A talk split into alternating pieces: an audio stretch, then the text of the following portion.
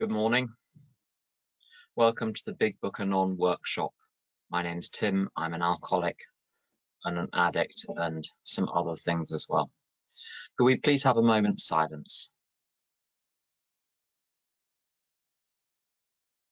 This workshop is for members of Al-Anon, S-Anon, or other Anon fellowships or those interested in the subject matter. We will examine the 12 steps of Alcoholics Anonymous as they can be practiced to solve the problems arising out of alcoholism or addiction in someone we are close to. We're not affiliated with any particular 12-step fellowship. Our views are our own and do not reflect the position taken by any particular 12-step fellowship. This is not a substitute for membership of or attendance of a 12-step fellowship. We aim merely to share our experience. If that experience is beneficial, we're pleased. Each week, a number of presenters will present on the step in question. There will then be room for questions and answers plus discussion. The sessions will last an hour or so. During each session, send the organisers any questions you have using the chat function. We're recording this session. Audio recordings of the workshop plus written materials are made available at the workshop blog. Links are posted during the meeting. Today, we're examining step four, uh, in particular the page 67 questions, also sometimes called the fourth column. I'll start off by giving a formal presentation of my understanding of the step. There will then be other speakers who will go into more detail about how their experience informs their understanding of the step. I'm just going to share a screen with everyone.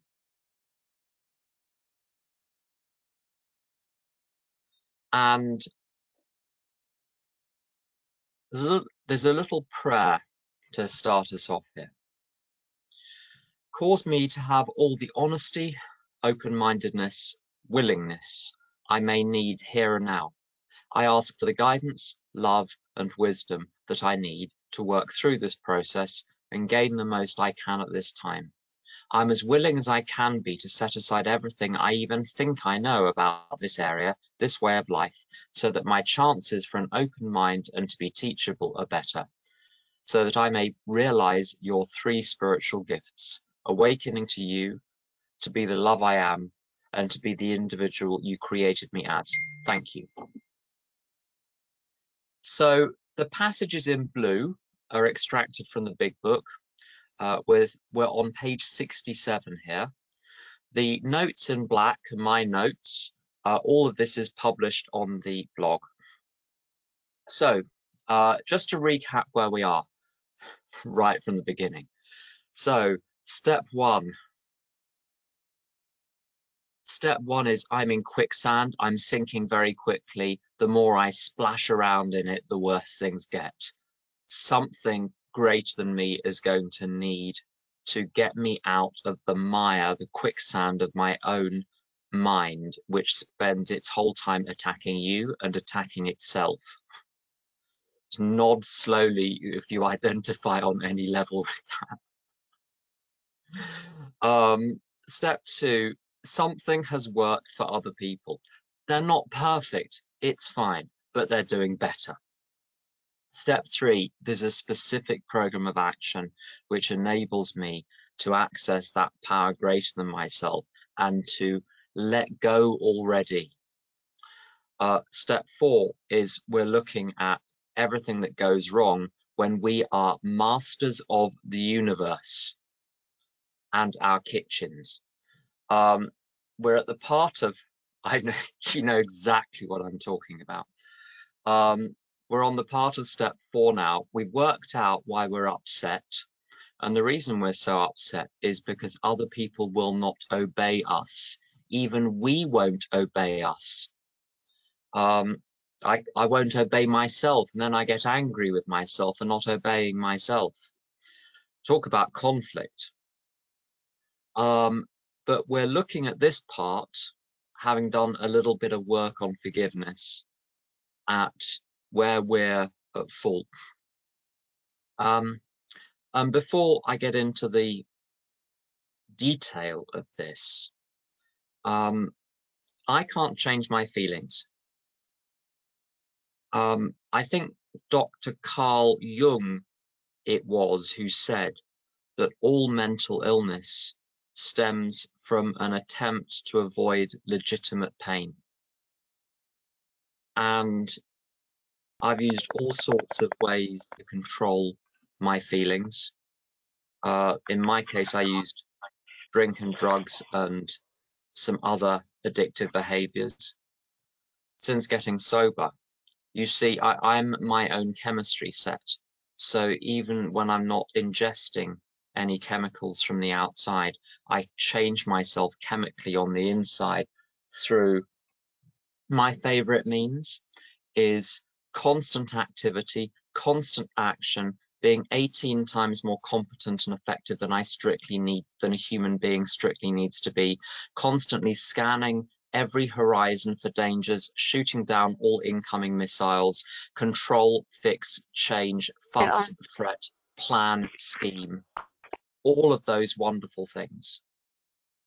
Uh, and that will produce chemical reactions within you. I can block out my feelings very successfully by being busy, busy, busy, and everyone claps. They're so relieved that they don't need to do anything. They can just sit there and think about themselves because you're doing their thinking for them. Um, I can't change my feelings, but I sure try. I can't change them. All that happens is I push them down. Um, they always find their way out of the basement, though. I don't know if you've noticed that. There's a there comes a point you cannot run any faster, and they've caught up with you. What can I change? I can't. Okay, so I can't change other people. I'm going to repeat that. I can't change other people. I can't change the past. I can't change the truth. Um, what what can I change with the help of AA, with the help of Al-Anon, with the help of whatever Anon? I can change my beliefs. I can change my thinking. I can't change the thought that comes into my mind. I'm not in charge of that. My physical body seems to be in charge of that but I am in charge of what I do with that thought once it's come into my mind, and I'm in charge of my behavior. So these page 67 questions are about finding out where I have been at fault in terms of my beliefs, my thinking, and my behavior. So what does it say? Oh, by the way, and the reason to find these things is not to beat myself up. It's so that I know what needs to change. That's all. There's nothing wrong with me. I've just been using the wrong tools. So beliefs, thinking, and behavior are not who I am. They're the tools I've been using to live. Anyone observing me over the last week would have, would have observed me using a lot of the wrong tools. So we're not fixed, just FYI. So blue bit, um, referring to our list again. Putting out of our minds the wrongs others had done, we resolutely looked for our own mistakes. Where had we been selfish, dishonest, self-seeking, and frightened? Though a situation had not been entirely our fault, we tried to disregard the other person involved entirely. Where were we to blame? The inventory was ours, not the other man's. When we saw our faults, we listed them. We placed them before us in black and white. We admitted our wrongs honestly and were willing to set these matters straight. Uh, let me just see how much I've got here so I can pace myself. Okay. So we've got eight questions. Now, if, if you're describing a statue and you walk all the way around the statue, from eight different the eight different cardinal points north northeast east southeast south all the way around eight different points. You'll see lots of the same things but from different angles. So these questions overlap hugely. Think of it like an interrogation in a police drama where they ask the same question eight different ways and finally the perpetrator comes out with the truth. that's how I treat these questions. Uh, the purpose of them is to find the truth.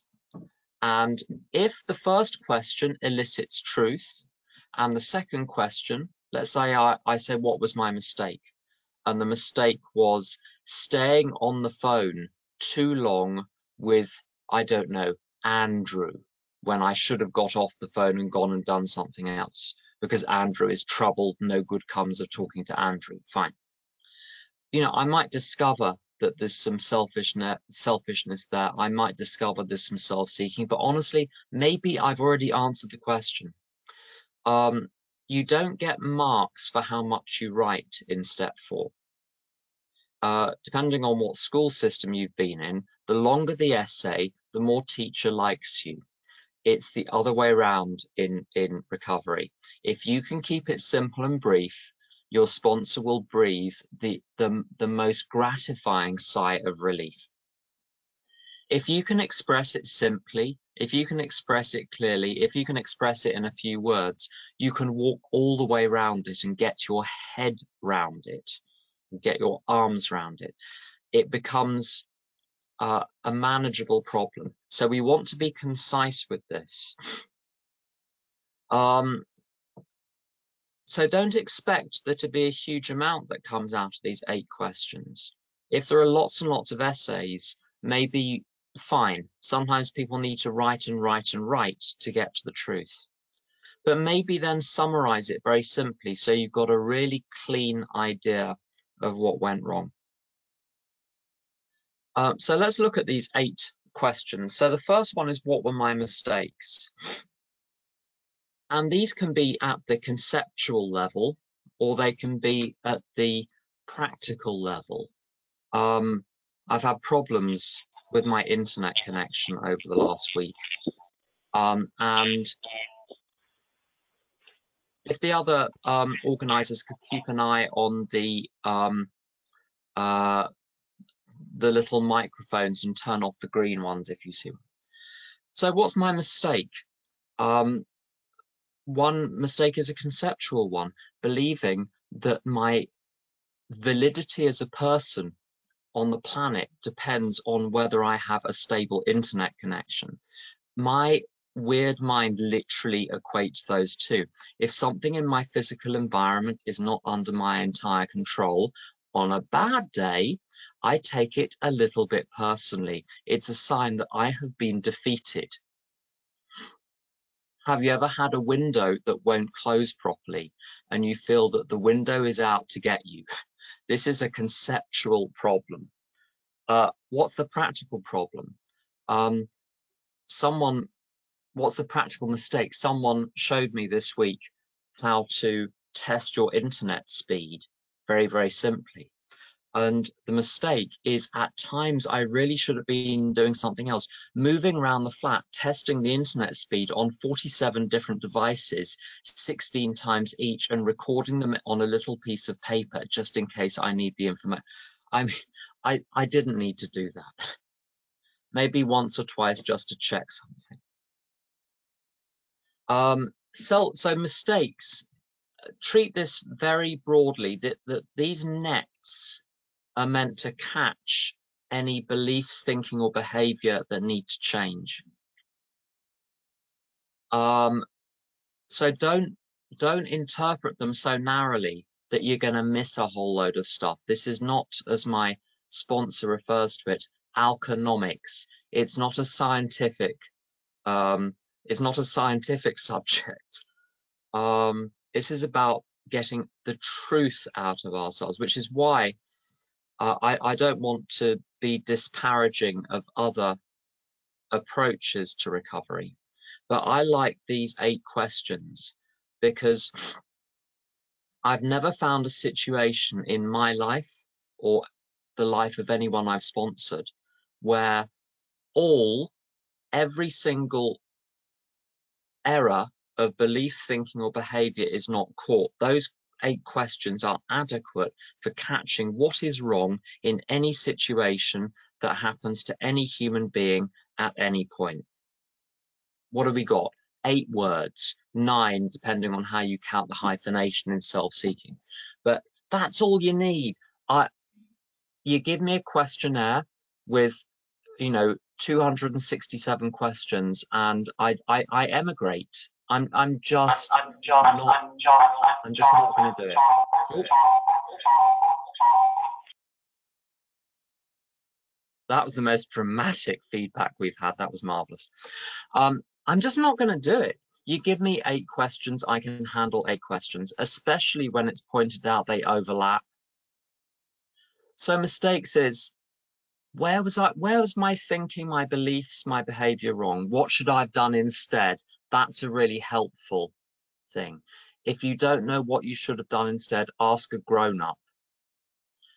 Um, a grown up is someone who is calm and effective and efficient in the area you're, you're having problems in. If they're cheerful, they get things done, and it's not a great big production number, you might want to mimic what their belief, what their beliefs are, what their thinking is, and what their behavior is.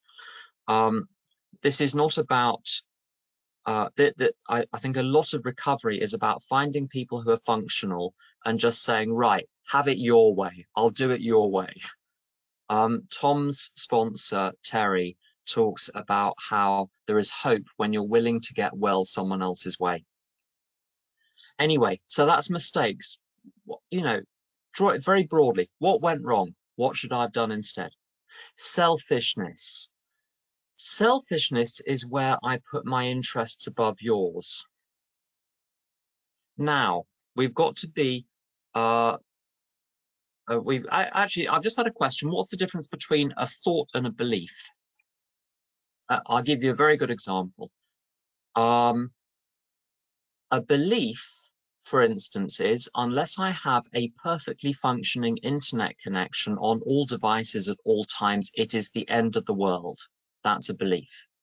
It's fixed. It just sits there below the level of consciousness. It isn't even within my, you know, it's not running through my mind like a narrative. It's just there. And every time I lift the lid, oh, look, it's still there. You put the lid back on. That's a belief.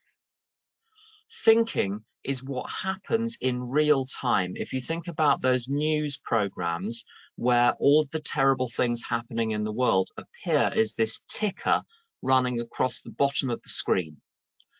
And it's happening in real time. So thinking is, is what is going through my conscious mind, usually in the form of narratives or stories or words or arguments or I don't know if you've ever had arguments with someone who isn't in the room, just practicing how you would explain to them how you're right and they're wrong. Things like that's thinking. Right. So selfishness is where I put my interests above yours. Um, where this is different for the anons is um, okay, so someone in Anon will say, um, so I turned my phone off at night um, and the alcoholic couldn't call me. I feel so guilty. I abandoned them. This is where you take the person and you shake them very gently and say, you're crazy. Healthy people turn their phone off at night. Um, the the rewording the, the alcoholics don't need this rewording, the anons do. Selfishness is where I illegitimately put my interests above yours. So uh, my two basic modes of operation are bulldozer and doormat. Pick one. At any point in time, I'm, you know, when I'm having a bad day, I'm either treating other people as slaves, servants, objects, instruments, or obstructions. Bulldoze it straight through. Or do what you want. I don't care. Um, so selfishness is where I put my interests illegitimately above yours. It's when I should be putting you first, but I'm not. Again, you kind of I have to ask an adult sometimes, what is the healthy thing to do here? Where is the healthy line between looking after me and looking after you? The solution to the solution to the Al-Anon problem is not, well, I'm going to look after myself and everybody else can go and do whatever they want. I still, you know, there are such, there's such a thing as a sick parent. There are children, there are response, I have students, there are people I have responsibilities towards. I have a responsibility towards my community, to the society I live in. So being an Al-Anon doesn't mean that I just leave everybody else to drown. It's put your own oxygen mask on first and then help the person sitting next to you. Don't sit reading your book while they're gasping for air once you've got your oxygen on. Dishonesty. Um, and here are some good examples of dishonesty. Lying, withholding the truth, distortion, self-delusion, or scheming. Uh, scheming is my personal favorite because it gives me the illusion. What I, I, I have a habit of planning complex situations out in advance. And it's not scheming in terms of, you know, how am I going to defraud the Bank of Slovenia? It, it, it, it's much more banal. It's things in my everyday life. It, it, it, it's wanting to control everything by planning it out in advance. And the reason it's dishonest is because I'm trying to, I, I'm not facing the reality that life is in permanent flux and that the only way to handle it successfully is to be spontaneous. It can be dishonest in the form of uh, trying to get around other people. Like if you can anticipate all the moves you, when the game of chess is actually played, you get one up on them. So that's three of them. Uh, someone's just asked, how does one know I usually feel selfish when I say no to someone uh, saying they have a need. Well, this is this is uh, as I said earlier, uh, until one has got one has developed one's own sense of it, I've had to ask and ask and ask and ask again as to where when it's reasonable to say no, when it's not reasonable to say no. The the the question is really uh, what is God's will for me? Uh, how am I going to balance the different roles in my life plus the need to look after myself? Um, a very helpful document, it's on the blog and it's available from Al-Anon, is the detachment sheet. One sheet of paper, two sides. That gives lots of examples about where we do things for other people we should not be doing for other people. And that's a great guideline. Uh, the, the, the basic idea that if you want a single idea for that, don't do for someone else what they can and should do for themselves, but do do for someone else what they can't do for themselves, can't or shouldn't do for themselves. Uh, and to remember that I'm not responsible for everyone. The responsibility for people that are in need is shared amongst everyone who is capable. I'm not the oh, I'm not a blue light service, as they say. Right, five more questions. Self-seeking, that's when I'm after something. What's my game plan? Now, we've already, in a sense, answered this. Remember the first three columns from a couple of weeks ago? All of those demands, those expectations, those attachments, we've already found out where we're self-seeking. Maybe just summarize it here. Fear. This is probably the easiest thing. I always think I'm going to lose something. What is it? Or I'm not going to get something I want. What is it? Here's the funny thing about control. Um, I will want uh, a supply to be perfect, even if I don't want the product.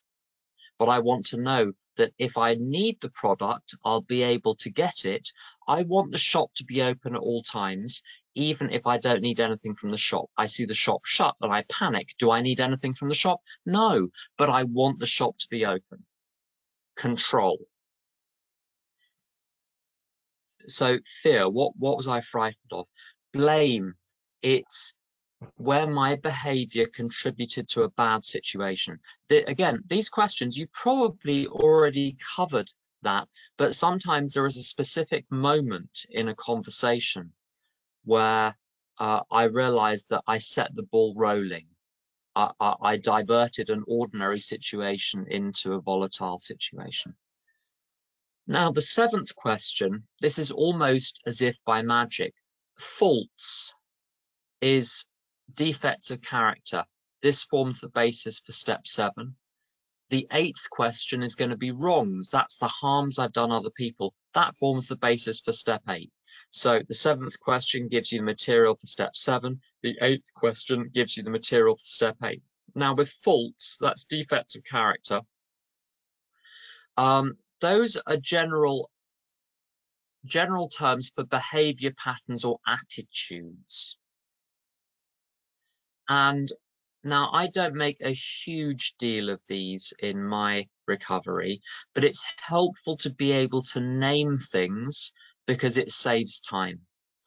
Um, now, sometimes it's hard to get alcoholics to think of any character defects. Sometimes it's hard to get Al-Anons to stop thinking of character defects. Sometimes you get Al-Anons the other way around, where, you know, um, you know, St. Josephine of the Holy Cross never did anything wrong. It's her family which are the problem. You know, that occasionally that happens. But generally, with the Anons, my my my normal response to this list is to say I have 47 character defects, become so overwhelmed and sit in a corner rocking back and forth, wondering if I'm ever going to be better. So I think what's helpful is um, to pick the top three. In other words, the three which were most uh, prominent in the situation in question. And just looking at the uh, my situation with the internet over the last week, my three character defects, they're probably not even on that list, are um, fretting, obsession, materialism. There we go. You, I picked the three which are most predominant. Um, most people, in my experience, have most character defects in that they're capable of most people are capable of most things in in nature if not in extent. We may not have murdered people but i don't know if you've ever had a violent thought towards someone else and thought where did that thought come from? A violent thought is a violent thought. Um uh so i have pretty much every character defect. There are a couple. I'm largely spared jealousy occasionally it's a it's a very very rare thing for me. I have lots of others. Arrogance a big problem. Jealousy not so much. But what i want to know is what are my main ones?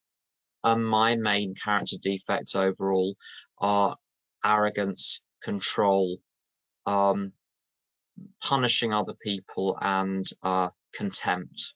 Not attractive but i know what the worst ones are. And uh, wrongs are harms I've done other people. That's something I physically did in the material world which caused someone else suffering. Um, and uh, we're going to cover that much more in step eight later on. There's one more question is rumination and character defect. The interesting thing about, you know, is something a character defect?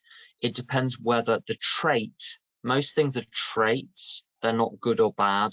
It's how they're used. So um, uh, someone who is obsessive is a very good proofreader of text. You need to be obsessive to be good at that. However, being obsessive about things which don't need obsession is a character defect. Rumination if you ruminate about God and about how you can fulfill God's will in the world, that's a pretty good thing. If you ruminate about how dreadful you are, how dreadful everyone else is, how the world is going to hell, hell in a handcart and how there is no hope, um, you know, dreading life one day at a time, that's not helpful rumination. So you look at the results that you're getting. Uh, and when I get to the end of it, a, a couple couple more points. Um, so I tend to write about 20 people in my resentment inventory, but those eight questions, I take those eight questions uh, above and apply them in other areas of my life. So maybe I have no resentments about money, about health, uh, about the home, about exercise, about diet, about my relationship with religion. So I take a sheet of paper for each other area of my life and ask those same eight questions with my attitude to diet, body, exercise. What are my mistakes? Where am I selfish? Where am I self-seeking? Because this has to be a, a thorough moral inventory. So it's got to cover all areas of our lives, which is why these page 67 questions, we've put away the list of the resentments. The, the, the resentment list starts this exercise, but it doesn't finish it. And then just to check that I haven't missed anything, are there any other defects? Any other harms that I've missed? And if I if my mind goes blank and it stays blank for half an hour, I've caught everything. If you think of something else, write it down. Then you're done. By the way, for those of you who like lists of character defects, this document has got a very traditional list of character defects, which I find helpful, and it's got a modern list of character defects, which are alphabetical. If you like things in alphabetical order, there you go. Um, and there's a third one, especially for us, uh, those of us who are, are a tiny little bit manipulative four or five times a week. There's a list of how I manipulate other people. And I constructed this with a couple of friends who are also excellent manipulators. And um, if you're not sure if you're manipulative, all you have to do is go down the list and see if you do any of those things on the list. And those lists are super helpful. Uh, you ask me, what was your mistake in the situation? And I'm like, I don't know. You tell me. Um, sometimes I can't ask myself the question. So what I do is I look at the list of character defects and say, which of these do I do? And, I, and then I start to say, ah, okay, I'm doing about three quarters of the items on the list. Now we're clear. Um, now, all these materials are available on the blog. The links are going to be posted presently, uh, just as other people are sharing. So watch the chat box for links. Uh, if you can't deal with the technology, we totally get it. So after this is finished, uh, contact me directly or Osher or Emma or Elisheva and we'll be able to help you out with the materials. If let's say you're on a phone and you cut, you know, the chat thing isn't working. What I'm going to do now is bring some other people in to talk about this. Um, can I suggest um, uh, you know, between three and five minutes so that we get a few people in. If you've got less to say, that's fine. If you've got more to say, cap it at five. Um, Emma, would you like to start us off? Sure. I'm just putting a timer on my phone. Um, thank you for that, Tim. That was exceptionally clear. Um, um, I think that part of this is just not to complicate things, um, to be clear. Maybe I should say that about a hundred times. Just stick to what you have to do. Don't add stuff um, I'm a great maker of um, mountains out of molehills. And uh, I found this time when I did my fourth step that it was so exceptionally, clear. Plus, I had uh, the big blessing of a sponsor going through with me each one where I got stuck. And I think that, that that's a huge blessing when you have that. Um, it's hard looking at some of this stuff. Um, I found I felt a lot of guilt and a lot of fear. And my emotions kind of took over when I started. I don't want to see myself as selfish or dishonest or self-seeking. Um, I wanted to be selfless and like white as snow and have no issues and be told, yes, it's completely everybody else's fault. But it was really my emotions.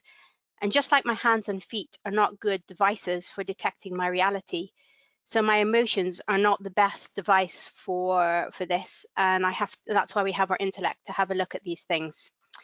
So when it says searching and fearless moral inventory, I needed to remind myself that fearless doesn't mean I won't have fear. There will be an emotion. It's just that I don't let it stop me. I do the work. The other thing that really came up with me is the honesty with myself. Um, this is an exercise, and like it said, taking responsibility for my actions, reactions, behaviors, and thoughts. And like initially, I got that quite overwhelmed feeling. And then I pushed past that by praying and praying for willingness and just doing what I what had to be done, um, and reminding myself that I can only be as honest as I can be in that moment, and that's okay. I just need to, like I said, do the work, not make it too complicated. Um, actually, I use this exercise all the time, and I find it very helpful to get me unstuck, um, which is awesome. because uh, this framework takes me from fantasy to reality. And uh, so I was, I can see clearly what's separating me from life. And it shows me that I'm at point A and I want to be at point B and I see others at point B and that it's possible. And I know it's possible. Um, I see people doing that and this gives me the framework. Um, and I have to remind myself when I'm doing this that um, I don't want to be this person anymore. And it gives me the opportunity to be who God wants me to be. And how do I do that? I become aware of what's going on for me. And then I can unblock myself with God's help. I can unblock myself and I can do the work and move forward. Um, so the keys, I think, really that strongly come up for me are thoroughness, willingness, fearlessness, and honesty. Um, Herb Kay, um, somebody I've read quite often, says on the fourth column that uh, we are not the victim here we need to move past that. We need to see and accept the truth. And slowly, as we move past that, we move past the false self and the mask begins to crumble, we see who we really are. And that's really why we do it.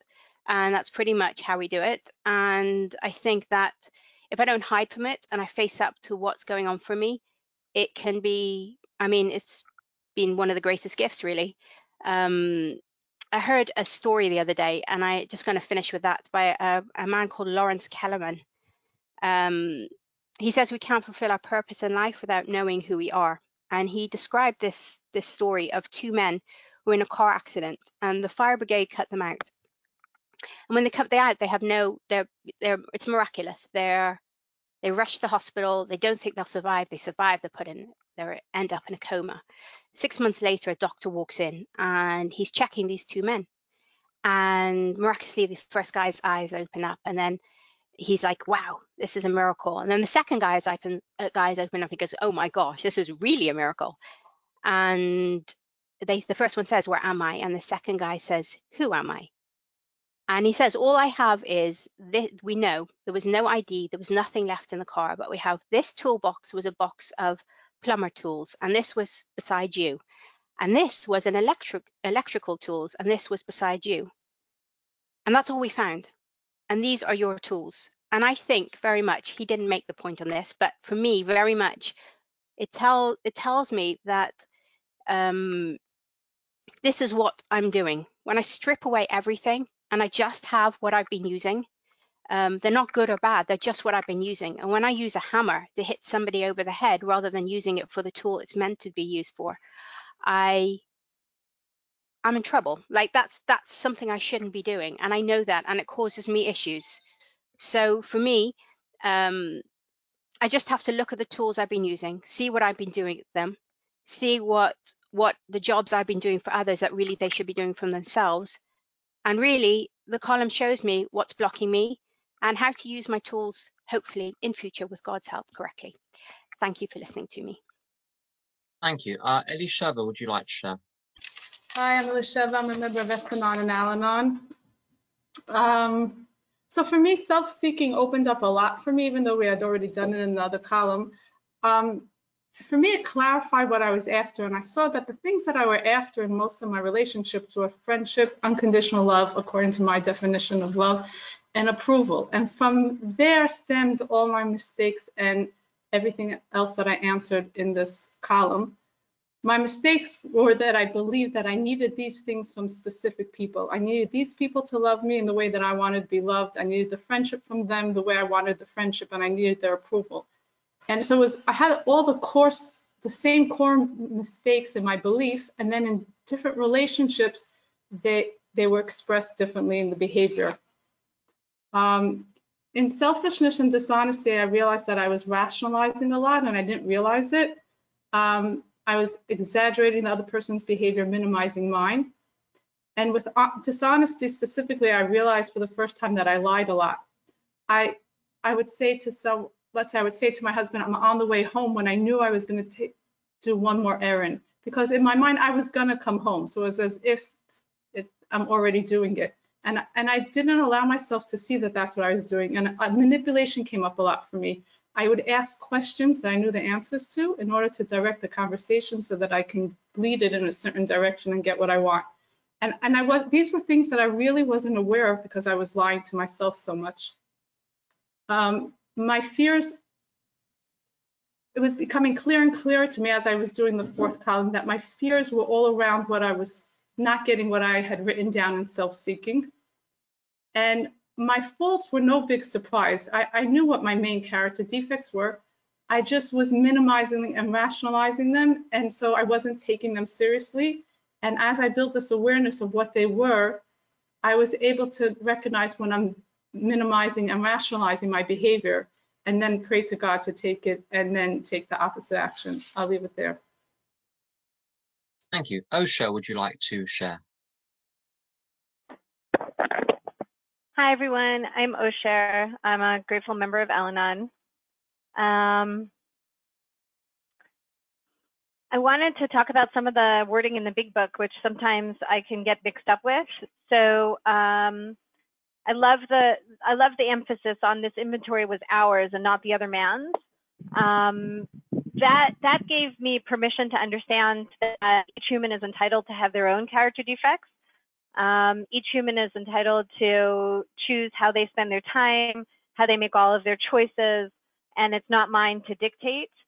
Um, um, and it's also not my job in the world to judge anyone else for anything that they choose or do, um, particularly because I began to realize that I want the freedom to be able to make choices. So I need to be willing to let other people make make theirs. Um, so how did I disregard the other person entirely? In, in some cases, that was very difficult for me. Tim has some information on his blog about um, uh, resentments that have to do with uh, undergoing, um, you know, significant events in life, let's say, and um, and that was very helpful to me. So this is not about saying that the other person was okay. You know, it goes back to the bridge passage that we talked about last week of of forgiveness, right? But it also goes to um, page 62, where we looked at the passage that talks about stepping on people's toes um, the whole idea of scripts that we talked about in step three. So I often have a script for the other person. They don't follow it, you know, and and this column for me is about looking at my beliefs of why is it okay for me to have a script and why why do I you know who am I to have a script um, and and what are the beliefs or the mistakes that I'm making that are causing me to think that that's okay yet again. Um, I will say that that um, both as a sponsee and also as a sponsor going through the step, I, I I've I've had to go. I've been it's been suggested to me to go back and redo parts of the step, um, sometimes as many as eight or nine times. And I've sent sponsees back to do things again as well. And so I just want to say that it's okay. It doesn't mean that we're doing it wrong. It doesn't mean, it just means that, you know, once again, my ego is clouding me often with a lot of words um, as was shared earlier. Um, the list that, that were given here have been very helpful to me. Um, sometimes, as was, was shared, to kind of go down the list after I've done all the questions uh, on page 67, and then also spend some time on, okay, I don't have a resentment in that area of life, but perhaps I do have some issues there and um, and to go through the list and and identify with some of the character defects and see that I do use those, even though maybe they weren't written down elsewhere. And also on Tim's blog, he has a list of spiritual don'ts. I think most of them are probably covered in the list that were provided here, but that was very helpful to me as well. Um, I love how it says to set things down in black and white. So that means that we are supposed to write this. And I say that because I've had uh, sponsees who have said to me, um, um, where does it say in the big book that I have to write it? You know, it's perfectly fine. It's all in my head. Um, and it was suggested to me one time that if somebody asked me that to say to them, why don't you find it and call me back? so here's one of those references in the big book that says, write down your four steps. Um, as was shared earlier, uh, I too am mistaken often, many, many times a day. Um, I remember that I was taking someone through the steps and I asked him about um, forms of insanity that he experiences when we were going through the second step. And he said, Well, I haven't experienced, this was in AA, I haven't experienced any insanity since I got, got sober. And I said to him, Wow, you are so much more recovered than I am. so, um, you know, my, le- my ego leads me astray of higher power. I'm supposed to be mistaken. That's the essence of being human. Um, and so, for, as an anon, having compassion for myself, of just I'm I'm going to make mistakes. Like that. That's the point. We're, later on, God willing, we will in a few weeks get to um, uh, steps eight and nine, where I make amends for some of the harms that I've done people when I've made mistakes. We'll get to step uh, 10 and 11 with reviews every day so that I can catch myself in these mistakes. Sometimes it takes me days of redoing the same mistake over and over before I catch it. Sometimes it takes me weeks. And in this case, with, with a, a four step every so often, it can even take years. And, and I just didn't realize that I had been making the mistake. Um, and so I'm I'm so so grateful for for having the opportunity to open my eyes and ask my higher power later on in the steps as we go through to have them removed because I've I've really personally experienced true tra- change and seen it in other people. So thanks. Uh, Risey, would you like to share? Hi, it's Risey. Um, thank you all for your shares. Um, for me, also in a similar way to what all, all of you shared, um, it's it came up as concise, simple, and brief, and this is really what helped me to do to do this column. Um, and I never really wanted to be looked at as selfish or dishonest and self-seeking, and it just it's not me. I didn't like sort of come along with me, and it was really hard to just accept that as long as I'm willing to really just get the help I, tr- I need, um, pray for assistance for God's help, and it just it goes easier. The more it gets more practical, just without getting your whole identity involved. It's not um, it's not about beating myself up. And my sponsor really gave me some very practical sheets just to get it very clear in my mind, um, just to write out what is actually going on, um, not without going on uh, writing, not not to write too much. Um, and this way, I feel I'm dedicating my life to God. When I do this, I feel like I, am living. I'm really not. I don't want to suffer anymore without. Um, I don't have to go into everyone else's problems and things. It's just really what's going on for me in this moment, what um, what happened or what is happening, what happened then, and then to do it to do it daily or um, later on in step ten. And um, I found I found my potential coming back to myself. I stopped lying to myself, which is which came up a lot, like um, someone else said before about exaggerated. Um, this is what I also felt that um, I lived my life a lot in exaggeration, like um, I always thought I was an honest person, but when it came to doing things, I saw, I saw that yes, sometimes I do um, I do exaggerate or or lie to just make it real for me in my head. And it's something I pray for every morning to be able to um, to ask God to remove the dishonesty, to remove the guilt and the self-seeking behavior, um, and anything else that comes up for me from doing from that came up for me anything in the in the days before um, and I think also the doing this exercise, the character defects afterwards, did I miss anything out? And later on, it came also with the idea of, um, which was also helpful for me to see, like, what do I really want in my life? What am I aiming for? I'll leave it there. Thank you for listening. Thank you. Uh, we've got a question that's come in. How do I distill the facts of the causes in column two when the resentment is with a family member and the resentment isn't one particular thing a person did only once, but rather the same sort of behavior over and over again. But this question applies both to the second column when we're looking at someone else's behavior and the fourth column when we're looking at our own. And this, there's a very simple answer. Uh, is to name the general behavior pattern let's say mean. I'm just mean. And then give a good example, maybe give two good examples. So that saves you having to list 47 examples of being mean. Just a couple will do. And it saves it being terribly vague. So if you just say mean with no example, well, that could mean a hundred different things. So if you name the general behavior pattern, give a couple of examples, that can help. Um, uh, Devori, would you like to share? Hi, it's Devori.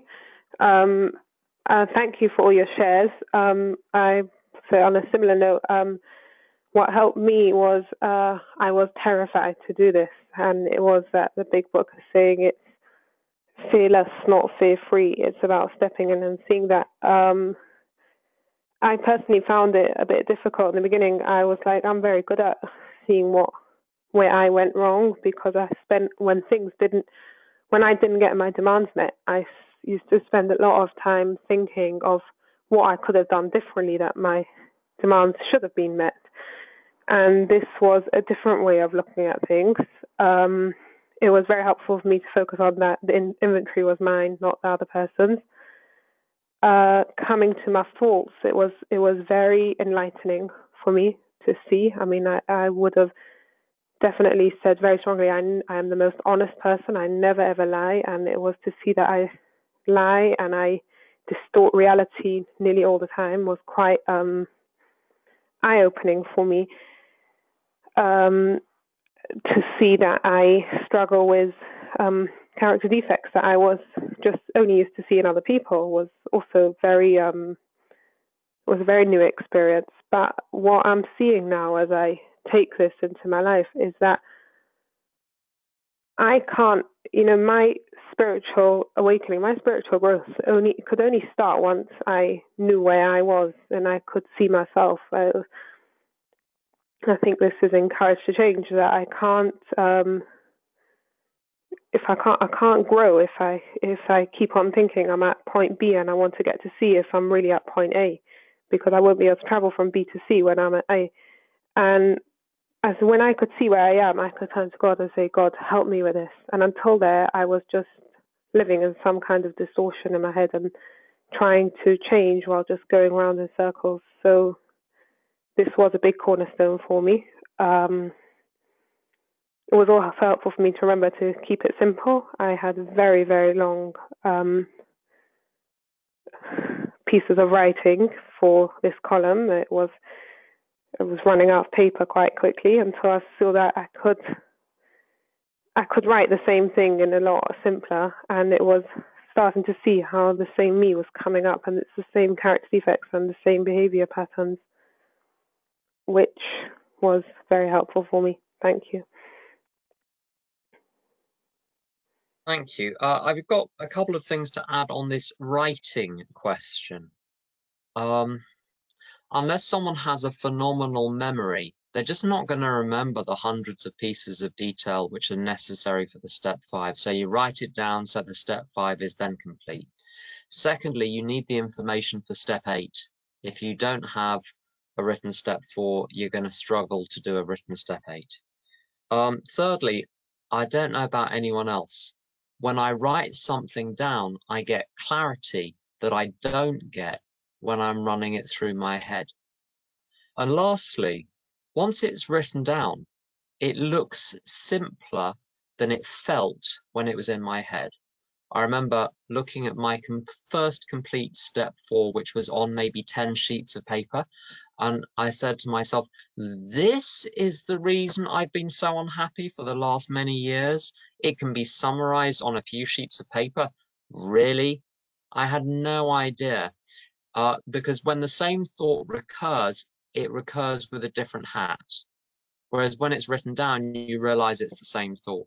So, uh, and the, the last thing is, uh, I find it's best to have a clear head and to have a clear head. Keep on paper anything that doesn't need to be on your in your head. Then you can be clear and present and relax. You don't need to remember it in case you forget it.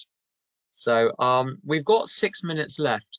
Would anyone like to come in and share? If you would, or if you, even if you've shared already and have something else to add, just uh, put a little message in the chat box and then I'll call on you. Hi, it's Rifi. Can I come in? Of course, yes. Fire away. Um, sorry, I'm in the street and somehow it makes me on a speaker uh, don't know how to unmute it. I would like to share about my experience step four. Um, first of all, it took me like two years to do it, so I was a lot in this mud of many thoughts and different, sorry, many variation, many examples for the same plain defect of character. So um, it was very eye-opening to see how it just it just one thing, just a little defective character, and and I can just deal with that and not tackle my whole. Not the whole world is against me. Um, also, um, I would like to share how it affects me um, on a daily basis when I do a mini step four. It it helps me. It helps me to take my part, and yeah, it, it helps my life to be more serene and connected. I'll leave it there. Thank you. Thank you. And um, Shandy, uh, would you like to share?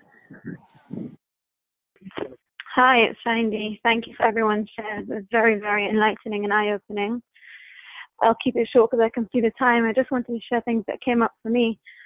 Um, when I was doing my step four, what came up after doing it again and again and again and again, um, it started getting a bit like just seeing my, my demands and seeing the same things that come up for me.